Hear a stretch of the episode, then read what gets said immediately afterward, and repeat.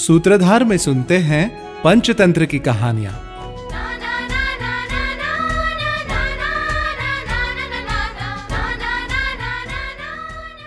सर्वेषामेव मत्यानां व्यसने समुपस्थिते। वाङ्मात्रेणापि सहाय्यं मित्रादन्यो ना संदधे। अर्थात संकटकाळी मदतीचं आश्वासनही केवळ मित्राकडूनच मिळू शकतं। जसं चित्रग्रीवाच्या सांगण्यावरून हिरण्यकाने आपल्या मित्राला मदत केली. सूत्रधारमध्ये आता ऐकूया पंचतंत्रातली कथा कबूतर आणि शिकारी. एका वनात एका वडाच्या झाडाच्या आधाराने बरेच पशुपक्षी राहत होते. त्याच झाडावर एक लघुपतनक नावाचा कावळा राहत होता. एके दिवशी तो अन्नाच्या शोधात निघाला असताना त्याला एक शिकारी जाळं घेऊन त्याच झाडाजवळ येताना दिसला. तो विचार करू लागला की हा शिकारी तर आपल्यासोबत पक्ष्यांची शिकार करायला आलाय. मी सगळ्यांना आत्ताच सावध करतो. हा विचार करून तो परत आला आणि आपल्या सगळ्या मित्रांना एकत्र करून त्यांना सांगू लागला शिकारी त्याचं जाळं टाकून त्यावर तांदळाचे दाणे पसरवेल. आणि जो कोणी ते दाणे खायला जाईल तो त्या जाळ्यात अडकेल. म्हणून आपल्यापैकी कोणीही ते दाणे खायला जायचं नाही. काही वेळातच शिकाऱ्याने त्याचं जाळं पसरवून त्यावर दाणे पेरले. आणि तो एका बाजूला जाऊन लपून बसला. बरोबर त्याच वेळी चित्रग्रीम नावाचं कबूतर आपल्या परिवारासोबत अन्नाच्या शोधात तिथे आलं. चित्रग्रीवाने ते तांदळाचे दाणे पाहिले आणि त्याला त्याचा लोभ झाला. कावळ्यानं त्याला सावध करण्याचा प्रयत्न केला परंतु चित्रग्रीवाने त्याचे काहीच ऐकले नाही आणि ते दाणे खाण्यासाठी आले आणि त्याच्या परिवारासोबत त्या जाळ्यात अडकले. आपल्या जाळ्यात इतक्या कबुतरांना अडकलेलं पाहून शिकारी खुश झाला. आणि त्यांना पकडण्यासाठी त्यांच्याकडे जाऊ लागला. शिकाऱ्याला आपल्या जवळ येताना पाहून कबुतराच्या प्रमुखाने सगळ्यांना सांगितलं तुम्ही सगळेजण या जाळ्यासकट थोडं दूर उडायचा प्रयत्न करा. तोपर्यंत मी या जाळ्यातून सुटण्याचा उपाय शोधतो. जर असं नाही केलं तर शिकाऱ्याच्या हातात पडून आपण सगळे नक्की मारले जाऊ.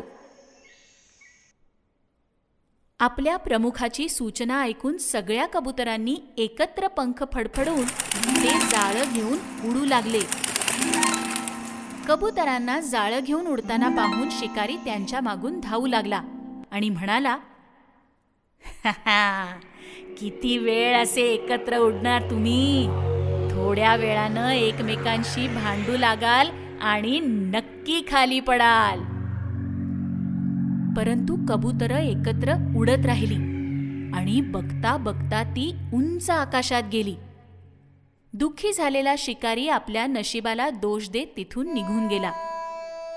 चित्रग्रीवाने जेव्हा शिकाऱ्याला निघून गेलेलं पाहिलं तेव्हा त्याने सगळ्या साथीदारांना पूर्व दिशेला उडण्याचा सल्ला दिला आणि सांगितलं की हिरण्यक नावाचा एक उंदीर तिथे राहतो.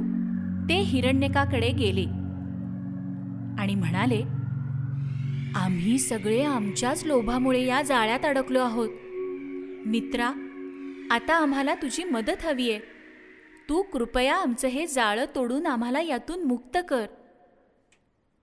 हिरण्यक चित्रग्रीवाचे जाळे तोडायला जसा त्याच्याकडे गेला तेव्हा चित्रग्रीव म्हणाला मित्रा माझं जाळं आधी नाही कापलंच तरी चालेल. आधी या माझ्या साथीदारांचं जाळं तोडून त्यांना मुक्त कर. त्यानंतर मला सोडव. हिरण्यक म्हणाला तुझंही बोलणं मला योग्य नाही वाटत. मला तर वाटतं की आधी राजा आणि मग सेवकांची पाळी असते.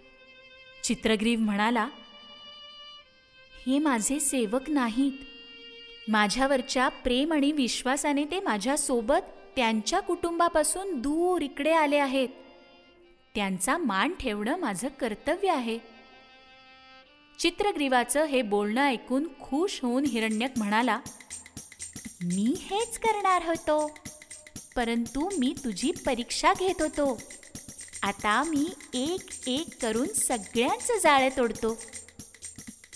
सगळ्यांचं जाळं तोडल्यावर हिरण्यक म्हणाला तुम्ही सगळे आता आपापल्या घरी जाऊ शकता. जर परत कधी माझी मदत लागली तर मी कायम मदतीसाठी असेन.